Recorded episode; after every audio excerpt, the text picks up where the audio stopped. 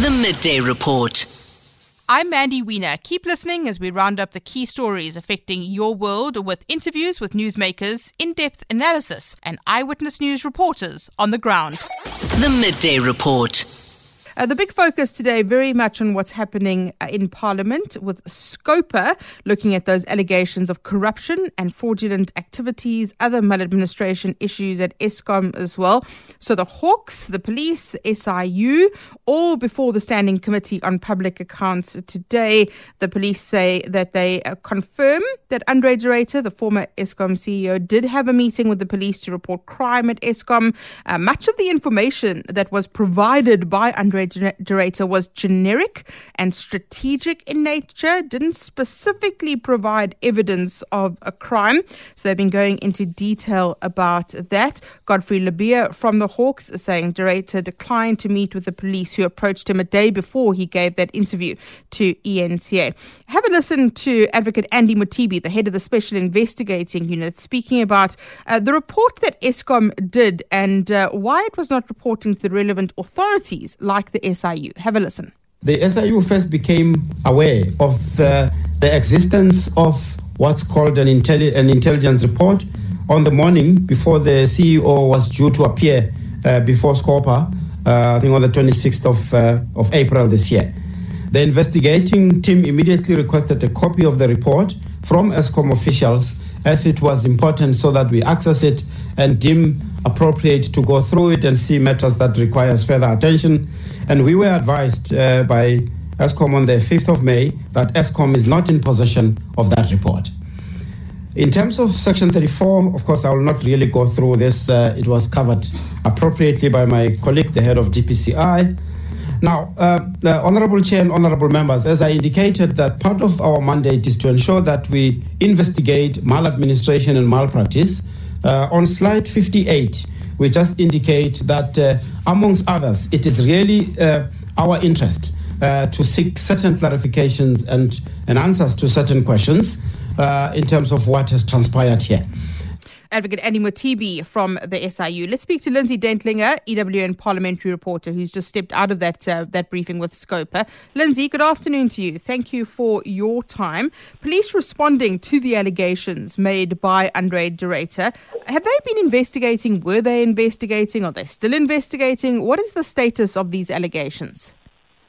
Good afternoon, Mandy. Well, there are um, over 1,500 cases linked to Eskom that the police say they have been uh, um, uh, looking into that have been lodged since uh, last year, April. And so it's a very high number of cases. But in relation to what Andre de may or may not have told them, they've confirmed these two meetings that he has told this committee two weeks ago that he had with the police.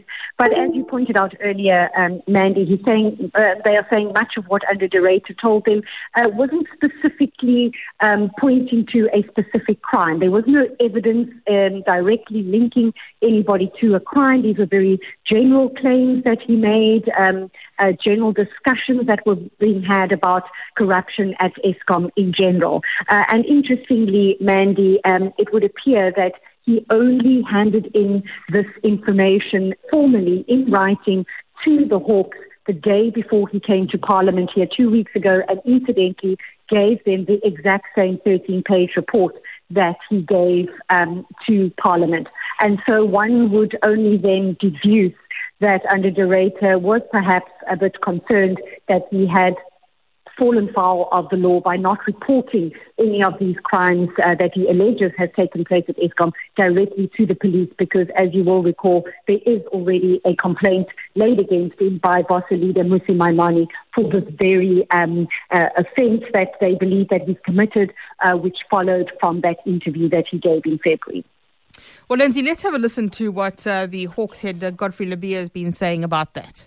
Mr. De declined to meet uh, the officer but uh, referred him to his lawyer who promised to talk to the officer. But uh, unfortunately, uh, the promise to come back to the provincial head uh, did not materialize So that's uh, Godfrey Lebeya speaking about the fact that they did ask Andre de Ruyter to um, speak to them after he made those claims. Uh, all of this, of course, based on that private intelligence report that was funded in part by Business Leadership South Africa. Uh, that report is receiving a lot of attention in Scopa today. What are police saying about that? It is indeed. Well, they are basically saying that they had no knowledge uh, that either that Eskom had commissioned that report, this is what SIU head Andy Mothibi is saying, had no knowledge about that, even though they have been um, regularly investigating corruption at Eskom and had regularly engaged with Mr. Ruyter in the past, had no idea that such a report was being commissioned. The Hawks saying that they had no uh, um, idea that such a report existed either, and that they have been trying to get their hands uh, on this report. Um, and so, uh, what we understand at this moment in time, anyway, Mandy, is that no authority has that report. And you heard in that clip earlier, SIU head Andy Mothibi said he had approached Eskom, and on Friday, Eskom itself said it didn't have that report. So where that report uh, is, who's in possession of it, remains unclear at this time. But its real its significance, really, Mandy, is that many believe that this is the report on which uh, de has based many of his corruption claims, and then of course that expose and this committee also hearing that the police wants to know who may have leaked that report to the media, mm. uh, because as we know, lots of controversy uh, surrounding um, whether that the information contained in that report is really worth the paper that it's written on, um, and so a lot of attention being paid to this report, and the SIU saying they also intend to understand how it came about that this report was commissioned in the first place. Of course, we do know Business Leadership South Africa has confirmed that de Ruyter uh, approached um, the organization mm. in 2021 to conduct this report. But um, yes, it seems that uh, authorities here are completely in the dark about the existence or the contents of that report. Lindsay, thank you. Lindsay Dentlinger, EWN's uh, parliamentary reporter, stepping out of uh, that Scopa briefing. Uh, it does look as though, and I'm, I'm watching on, on uh, Newsroom Africa here, as though the police officers are really taking a lot of fire uh, from the members of Scopa, from um, Hlengwa, from Mente, really asking very pointed questions saying the team sitting in front of us today failed dismally. What do you think about that? Uh, do you believe Andre de uh, when he says that he gave the information to the police? Um, and do you think the police have done enough to investigate this? The Midday Report. And then just one last bite on this power situation. City Power says it's experiencing high call volumes because of the wet weather conditions that is in the city of Joburg. Of course, all of that compounded by load shedding. And then don't forget there's also cable theft and vandalism as well. So let's check in with Isaac Mangena, who is the City Power spokesperson. Isaac, good afternoon to you. We've got uh, the perfect recipe for a, a, disaster here. We've got wet weather, we have uh, stage six load shedding, we have cable theft, we have vandalism. What is uh, the knock on effect? What are you dealing with today in terms of calls? Um, good afternoon, Mandy, and thanks for having us. Um, look, we, we, we, are really under serious uh, pressure, and as you rightly pointed out, the problem of inclement weather is not assisting, but more so the higher stages of load shedding that we find ourselves in is really, you know, putting us in a difficult situation in terms of our operations. And this morning we, we woke up um, basically dealing with about 3,500 uh, outage calls, almost 3,500 outage calls across across the city of Johannesburg, and uh, almost half of those are actually calls that have been um, uh, you know locked just yesterday, and uh, it's purely because of the kind of weather that we found ourselves in, but also the this higher stage stages, the seats of load shedding, which we basically had to contend with. So, have you been able to boost your teams to get more more boots on the ground, and how do you do that, Isaac? Yes, indeed. We we have uh, basically in, in a few months ago, recent months, uh, started putting in more teams because we realized that we're not gonna get out of this load shedding anytime soon, and also because of our winter strategy. Because of now we're moving into those um, um, um, uh, you know weeks where uh, the demand for electricity will basically be very high due to the cold weather. So we always around this time start to basically pump in more resources, uh, ensure that uh, everyone is ready in terms of the the, the, the, the schedule of when they are coming to work and so forth, but also even in terms of the, the, the, the resources, the material that is needed for outages. But we haven't been able to keep up with all of those because of as as as, as things stand, we are basically using a lot of material due to the amount of and outages that we have to deal with on our network. On a daily basis, we, we replace at least seven mini substations. That, that is about uh, six 600,000 uh, per mini substation, which is a lot of money. And if we are doing that and it continues at this at this rate, we will end up basically not having. Oh well, look at that. We've lost Isaac Mangena's line. Isaac, you still with us? Can you hear me? there we go. There we go. You, you're back again. Yes. Um, uh, Isaac, I just wanted to ask you before I let you go. The pressure points are Roodepoort, Randburg, Reuven, and Hurst Hill. Uh, is, is that accurate? Yes, so we've got a lot of um, outages that we're currently dealing with. I think Roodepoort alone had about um, 1,000 outage calls by early this morning. And uh, we also have situations around Randburg, North Riding, um, and also even, even, even, even, even other areas like Hurst Hill. So the main issue there is obviously over and above the old infrastructure that we're currently running in those areas. It's also the issues that we always deal with of, vandalism and cable theft. As I'm mm. talking to you now, Rainfair has just uh, got a, a, cable that got stolen, and the people there have been without electricity for several hours now. And we are only managing to basically get the contractor on site to ensure that they deal with this issue. Okay. Isaac, thank you. Isaac Mangena, City Power spokesperson, speaking to us there about uh, the high call volumes by this morning. They had opened over 2,200 outage calls from customers across the city of Joburg. The Midday Report. Well, let's uh, change tack here because uh, Deputy President Paul Mashatile is in Jagersfontein today. He is undertaking a service delivery oversight visit.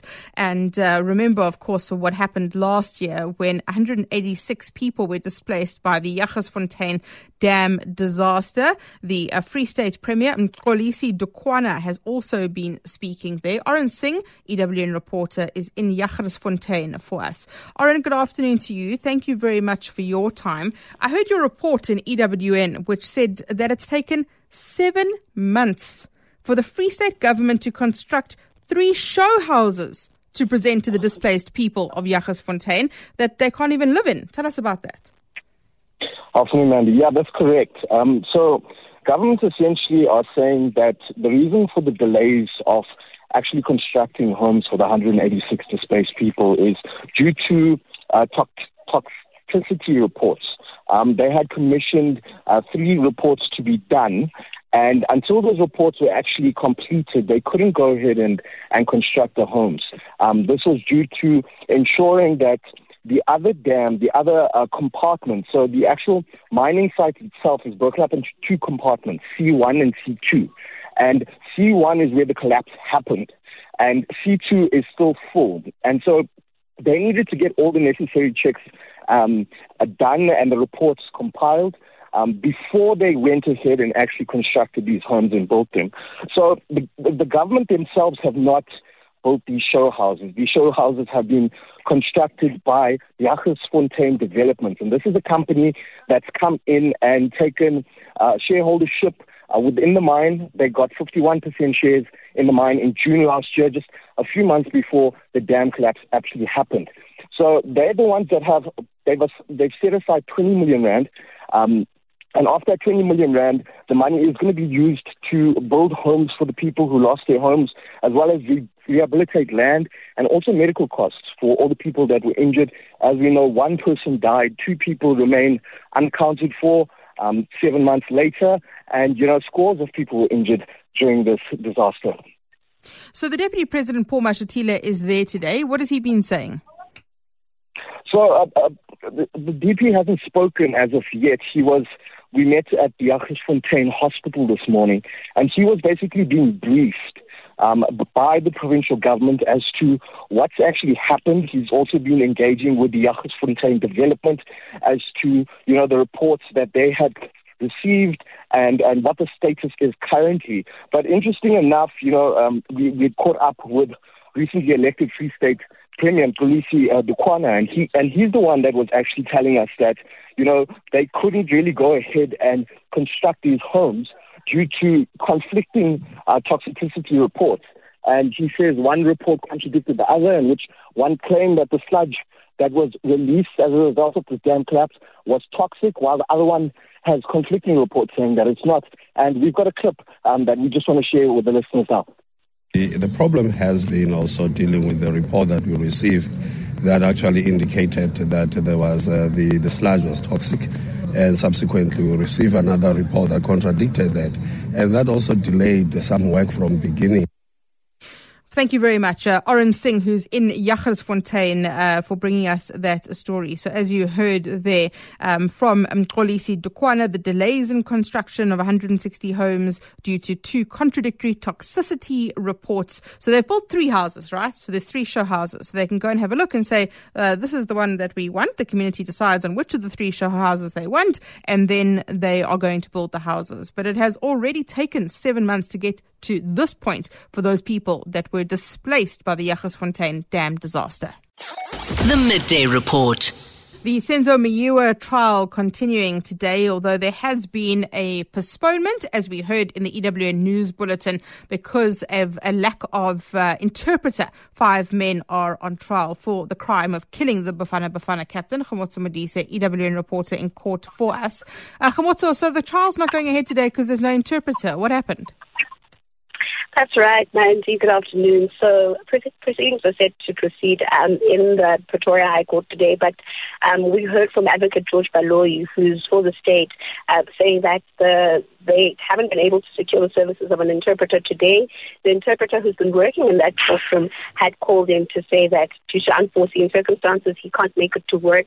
And so, you know, we saw proceedings um, delay a bit. We actually thought that they would go ahead because we heard from lawyers that they were trying to find a substitute or someone else. However, we heard from Baloyi that um, the substitute who was uh, going to be the Zulu interpreter today was actually at the Palm Ridge Magistrates Court, which is all, over 80 kilometers away from um, the Pretoria High Court. And so it was then suggested that the matter stand down until tomorrow. And then just remind us, um, we still have um, Mthokozisi Thwala, who is under cross examination, right? That's right. So Mthokozisi Thwala was supposed to continue with the cross examination today. It's a new lawyer who is going to be cross examining, that is um, Advocate Charles Mnisi, and he is the lawyer for the third accused, Ncube. And so we're expecting him to start today. You will remember that yesterday um, uh, there was a, a, slightly earlier adjournment of about 10 minutes or so because um, Mnisi didn't want to start cross-examination just 10 minutes before uh, proceedings were, you know, due to be um, completed. And so um, it was proposed that the matter start properly today with Mnisi beginning his cross-examination today. However, that hasn't been the case. So Mnisi is representing the third accused. We've already heard from Ramosipele, um, the attorney who's representing the first two accused. He's completed his own cross-examination. After Mnisi Mandy, we're scheduled to hear cross-examination from two other lawyers, but Advocate Numalo and Advocate Mshololo, both who are representing accused number four and five respectively. Uh, but that will be delayed now, of course, due to the lack of an interpreter. Kgomotso Modise, EWN reporter, thank you very much for giving us uh, that update uh, on the Senzo Meyiwa trial, which has now hit a snag, the delay there because of a lack of interpreter. The Midday Report. Well, let's stay in the courts and get a quick update now on the sentencing of the Tsakane serial rapist. Bernadette Wicks is following that. Uh, Bernadette, good afternoon to you. Uh, firstly, just remind us, what is this, this case about? All right. Well, essentially, um, Petetona Lebele has pleaded guilty and been convicted of four counts of kidnapping and four counts of rape. Um, his modus operandi was to accost women and girls while they were on their way to and from school and work and drag them into the Tsakane cemetery or graveyard and um, violate them there. And his sort of reign of terror spanned from 2017 till 2019. Um, he was eventually arrested. And yes, like I say, now he's pleaded guilty and he has received life for the crimes. So, what kind of reaction are we seeing from those who've been attending court, uh, those who, who were victims as well? Well, it was really, really emotional at court after the hand down. There were a number of the survivors sitting in the gallery, um, and a number of them were weeping and saying that they were tears of joy. And these women and girls have just been through so much. The court process is obviously incredibly brutal, but um, it's very, very difficult for sexual assault survivors. And I think for them to see this come to a conclusion and to see this man jailed for life, and especially what they've said to me is to know that he's not going to be able to do this to anyone else um, is just a massive relief for them. They, they really are just overjoyed with, with the outcome. Bernadette, thank you very much. Uh, Bernadette Wicks is speaking to us there about the sentencing of the Tsakane serial rapist who was given life. So, look, as the criminal justice system lets us down and the Senzo Meyiwa trial doesn't go ahead because there's no interpreter today and you think that it's, uh, it's all a disaster, you have a situation like this where a serial rapist pleads guilty and gets sent to jail for life and his victim saying at least he'll never be able to do this to anybody else again. The Midday Report. Well, let's go to Durban now because the Africa Travel Travel Indaba underway at the ICC in Durban. Nokukhanya Mntambo, EWN reporter, is there today. Uh, what are some of the issues that uh, tourism uh, is looking at in terms of this load shedding, for example, that we've been speaking about, Nokukhanya, and safety for, for tourists as well? Absolutely. Good afternoon, Mandy. So yesterday when we last spoke, we'd spoken about how optimistic they appear to be about uh, the tourism sector rebounding to pre-COVID levels. But they do need to address a number of things so that they are able to get to that point. And safety and electricity uh, are among those things, particularly with safety, because we do know that investors and tourists uh, are somewhat put off about coming to South Africa because of a lot of the things that they read in the media. So the officials here um, are speaking, or in the works, in fact, Mandy, um, about creating a dedicated police unit, uh, unit rather, that will look into um, keeping the tourist destinations a lot safer. So more police visibility um, at those attractions across the country, uh, better street lighting, um, and, and so on. And uh, I'm just going to cross over quickly now to uh, a, gentleman here from the South African National Parks. He's Reynolds, uh, Reynolds Takodi, who is um, one of the officials, and he's here exhibiting at a stand at the national parks. And Mandy, you know that it's one of the uh, major tourist uh, pools. Uh, Reynolds, just a quick one. In terms of bringing in the tourists, to some of the national parks that we see across the country. What are some of the issues, uh, particularly with safety, that you find that you need to address um, so, so, that they aren't particularly put off about coming to the country? I think one of the important things is uh, stakeholder engagement, particularly with uh, you know communities that are surrounding our national parks. Um, we are engaging a lot with uh, with them. We're also engaging a lot with uh, law enforcement agencies so that you are able to sort out the whole issue of uh, you know tourists being uh, falling into into the criminal uh, you know elements within within these, these areas. Absolutely, Mandy. So we heard um, mm. from the South African National Park. Nokukhanya, thank you so much. Nokukhanya Mntambo, EWN reporter. Thanks for, for bringing us uh, that voice as well at the Africa Travel Indaba underway in Durban today. The Midday Report. Let's end with uh, some some uplifting news. We like to to make sure we bring you some balance on the midday report, and it is Smile Week underway to honour the legacy of uh, Nelson Mandela. This upcoming week uh, is uh, a collaboration between the Smile Foundation and the Nelson Mandela Children's Hospital as well. It's a public private partnership um, and it's running from the 7th to the 14th of May. 20 children from previously disadvantaged families will be undergoing life changing reconstructive surgery. Most of those surgeries will involve cleft lip and palate repair, with the exception of a burn survivor who is undergoing tissue expander surgery, another child who's undergoing full ear reconstructive surgery as well. Kim Robertson Smith is the Smile Foundation CEO. Kim, good afternoon to you. Thank you so much uh, for your time today. So tell us about Smile Week and tell us about some of the, the 20 children whose lives are going to change this week. Hi, good afternoon. Um, thank you to you and your listeners for having me on your show. So it's an incredible week, and it's a culmination of a passion that we've had at Smile Foundation to work at Nelson Mandela Children's Hospital and to do some of the backlog of kids who have cleft lip and palate. So somebody who's born with a cleft lip and palate can't suck they can't learn to talk. So it's essential that we get these kids done really young. So we have children from the age of, of six months that are having their surgeries this week. And to see the look from the mom's faces, because a, a facial deformity doesn't just affect a child, it affects a whole family. So to see these moms and the smiles on their faces when these kids come out of surgery, it's just truly uplifting. And it's incredible to work at this most beautiful, beautiful hospital. Hmm. Um, and then, for example, um, you're also helping a burn survivor, little Nonhlanhla, a five year old girl from Vosloorus, uh, whose life changed in September 2018. Uh, she was only nine months old when um, her mother got a call to say that her house was uh, on fire. Tell us about that case.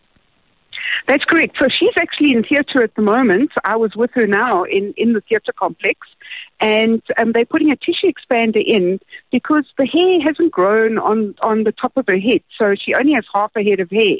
And you know that children can be quite cruel to each other, so we want her to look as normal as possible to live a, a normal life. So what we're doing is um, the doctors are putting in a tissue expander now, and that gets filled with fluid over a period of time to extend that hairline forward so that she will be able to have a full head of hair going forward. So this is also mm. life changing because it makes her look like any other child, and nobody will stare or tease her or point fingers at her. Oh, and she's in she's in theatre right now, so please uh, send her send her our best wishes. I hope it goes well. Uh, what I also love about the Smile Week is that there is a transfer of specialised skills. There there are three professors they're attending, they're sharing their wealth of knowledge, um, and uh, tell us more about that. So that's correct. So we're very, very passionate at Smile Foundation about education and to, to swapping the skills um, that doctors have in various areas. So a professor flew up from Cape Town and he was able to teach some of the surgeons, the local surgeons in Gauteng, on how to do certain cleft procedures and how to do a cleft lip and palate on, on a little a nine month old girl. So um, he was able to share these skills, and the doctors will be able to do these these surgeries in Gauteng going forward. So having the registrars mm. in theatre with these with these professors and learning skills that they can take forward into the rest of their lives. Kim, thank you so much for, for sharing some of these stories with us, and uh, best of luck uh, this week with, with all of the surgeries.